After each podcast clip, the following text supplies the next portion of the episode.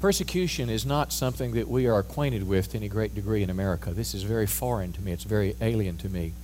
And we're going to do something very different in this morning's service because we're going to talk about something happening around the world today. We're going to talk about persecution of fellow Christians. I'm going to do something that I don't think I've done before. I'm going to be sharing the pulpit with another pastor this morning, he, a pastor who literally had to flee the Middle East because of death threats against him. And I want you this morning to broaden your thinking just a moment. Most of the messages, when you come to this church, you'll find that they're very much oriented to the felt needs in our lives. They're very much oriented to issues in our culture, things that we deal with as American people. But persecution is not something most of us have to deal with. But I want to encourage you this morning to really listen to what you hear. Because though we may not be experiencing it directly, we have a very narrow view of what it means to be a Christian is defined by living in America. And I'm convinced that I don't live a balanced Christian life. I don't have a full outlook unless I take two things into firsthand consideration. Number one, the needs of the third world, the poor that are around the world, those that are struggling, Christians in impoverished nations around the world. Until I have gone to the mission field and seen the passion and the great need, I'm missing something. Until I have been surrounded by groups of Buddhists or Muslims or people of a different faith, I'm missing something. And lastly, until I come to grips with the fact that believers are being persecuted around the world for their faith in Christ, uh, according to the Hudson Institute. And I want you to listen to this because persecution takes many forms. It can be harassing, being punished. You can lose your job. You can be driven from your home. You could literally be beaten. You could be murdered. You could be killed. All because you are a Christian. The Hudson Institute says that there are between six and 700 million Christians that are living under persecution today. That's one in three people are living under the scourge of persecution. Now, if you just look down the row, take you and two more people, one of us around the world is being persecuted for their faith. One of us, listen, may have a mother that's in jail. One of us may lose our job before we're a Christian. One of us may not be able to find a job before, because we're a Christian. One of us may have our house burned down because we're a Christian. One of us will be belittled. One of us will be forced to go to an Islamic school and denied the religious freedom to go to another school simply because we are a Christian. Now, six to seven hundred million. Now, this next figure is staggering. The International Bulletin of Missionary Research tells us that there are about 176,000 people that were martyred for their faith in Christ in a one year period. Mid, mid 2008 to mid 2009, 176,000 people. That's almost three times as many people that live in Texarkana. Now, that's an enormous number.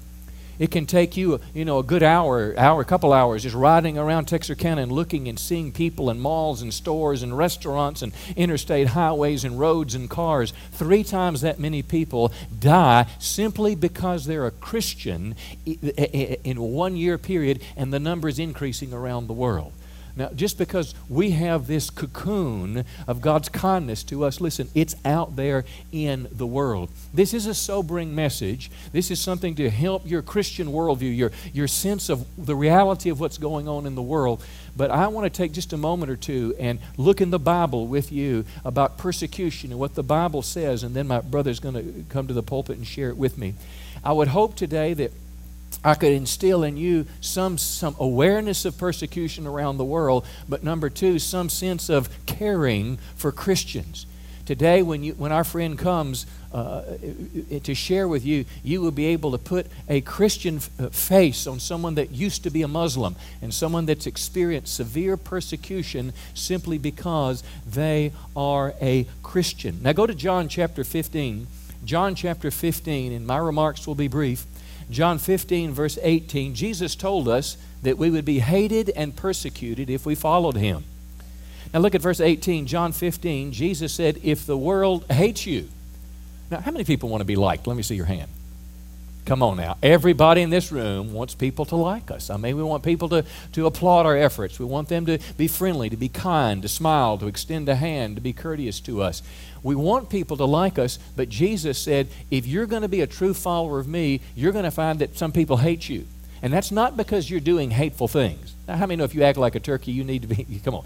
But, but I'm talking about simply because you're a Christian. The Bible says you'll be hated. Jesus said it hated me before it hated you. Now, think about this. Jesus came to save the world from their sins, the only one to truly offer eternal life. And Jesus said, People hated me for that. They hated him so bad they crucified him. And you can see that there's a spiritual element behind that hatred. If you were of the world, and here's the problem if you were of the world, the world would love you as its own which simply means if you have the values of this world, if you have the attitudes of, uh, uh, uh, of the people that are in this world, those that don't know Christ, those that hate Christ, their attitudes, their values, their actions, if you were like them, they'd love you. But as it is, you're not of the world. I chose you out, and they hate you. Verse 20 says, If they persecuted me, say it again. They'll persecute you. These are the words of Jesus. And you must see that there's a spiritual war going on between the kingdom of God and the kingdom of darkness. Now, very globally, very broadly, there are only two kingdoms of this world. This is not about a continent, it's not about a race, it's not about a culture. It is about the kingdom of God and the kingdom of darkness. It's about those who follow Christ and the worldly system inspired by evil that does not. You, as a Christian, are a target in the conflict. See, simply because you bear the name of Christ. There's, you can go to some public schools in America today. If you have a Christian shirt on, they'll make you take it off. They'll make you turn that shirt inside out because they say it's an offensive message. You can have a Bible on your desk, and if you're a public school teacher in some parts of the country, of the country, you will lose your job. You will be forced to take it off your desk. You will be called narrow-minded. You'll be called bigoted, and they'll say you're offending me because of what you said. We see a little of this in America today, but it is a spiritual conflict. I mean, no, the Bible tells us that our struggle is not against flesh and blood or people, but against the powers and principalities and spiritual wickedness that's in this world, which simply means Satan is behind this, and we are to respond as God's ambassadors, hopefully motivated by love and concern for their souls, even if they hate us. Persecution is when people are inspired by the devil attack us. It is illogical, but it is real. It is illogical what you saw on that video earlier today about a woman. Listen, people would not drink after her, they would not share a cup of water with her, that they were hot, because she was a Christian, she was a non Muslim. It is illogical. The hatred in the streets and the violence that you saw, people's houses being burned down because they're a Christian, is illogical. Just this past week, you've seen on our news when there was a preacher in Florida that burned a Bible. Probably not a good idea, but he burned, he burned a Koran. And they were so enraged that the clerics literally caused a, an attack against non Muslim people, and dozen, several dozen people were killed simply because of this holy war. It's not a war against Christianity versus Islam, but it is a war that's in this world between those that are followers of the true God and those that are not. Now, Acts chapter 7, look quickly. I want you to see two things, and I want you to say these words with me persecution and presence. There's persecution, but there is the presence of God that's right in the midst of it. Uh, Acts chapter 7, verse 1, and then chapter 8, verse 1. Now, Stephen is a great Christian. Stephen is a deacon. He's filled with the Spirit. He's following Christ. Miracles are following his life and ministry. But, but people hate him. They are jealous of him. And now he's being interviewed by the high priest. The high priest, verse 1, says, Are these charges true? And in an endearing way, he said, Brothers and fathers, listen to me the God of glory appeared to our father Abraham. So he starts from their Jewish heritage. He goes on and gives probably the, the, one of the best summaries of the entire Old Testament, the life of the Jewish people in the Bible. If you read that chapter, you would pick that up. But then he gets pretty pointed about verse 50. And in verse 50, he starts to address them and talk about their rejection of God and how they treated the prophets. And now here's where it starts, verse 54. They go crazy. When they heard this, they were furious and gnashed their teeth at him. Just kind of just do your teeth go, I mean, I mean, now you're just kind of playing around, but can you imagine being mad and rage? You ever been in, in, in, a fight? I mean, just a, a down, dirty fight, and somebody done something, and you were just raring to go. You just, well, that's what they were doing, not because he had murdered or killed or raped or broken the law, but because he was a Christian. They were fierce, they gnashed their teeth. But look at verse 55, it's incredible. Stephen, full of the Holy Spirit. Now, here's your key. Because if the Spirit of God is living in you and you are growing as a Christian and you've welcomed God's presence, you can face anything that comes to you in this life. You see, because how many know greater is He that is in me than He that is in the world?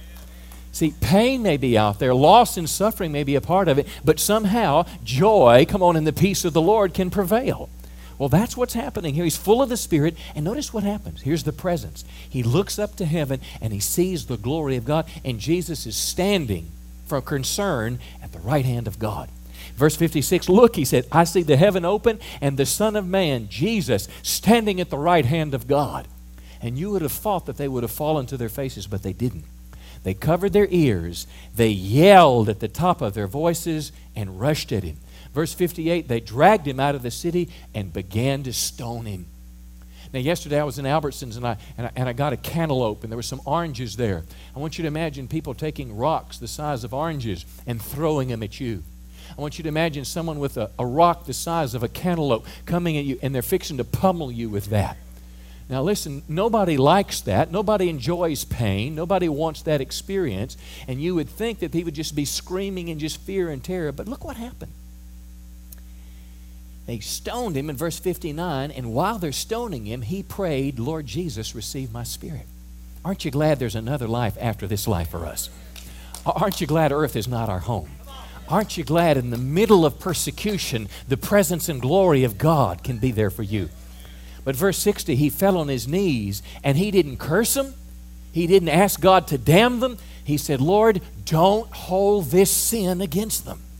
It's incredible. It's what Christ did on the cross, that the Spirit of God in him was greater than the power of the persecution.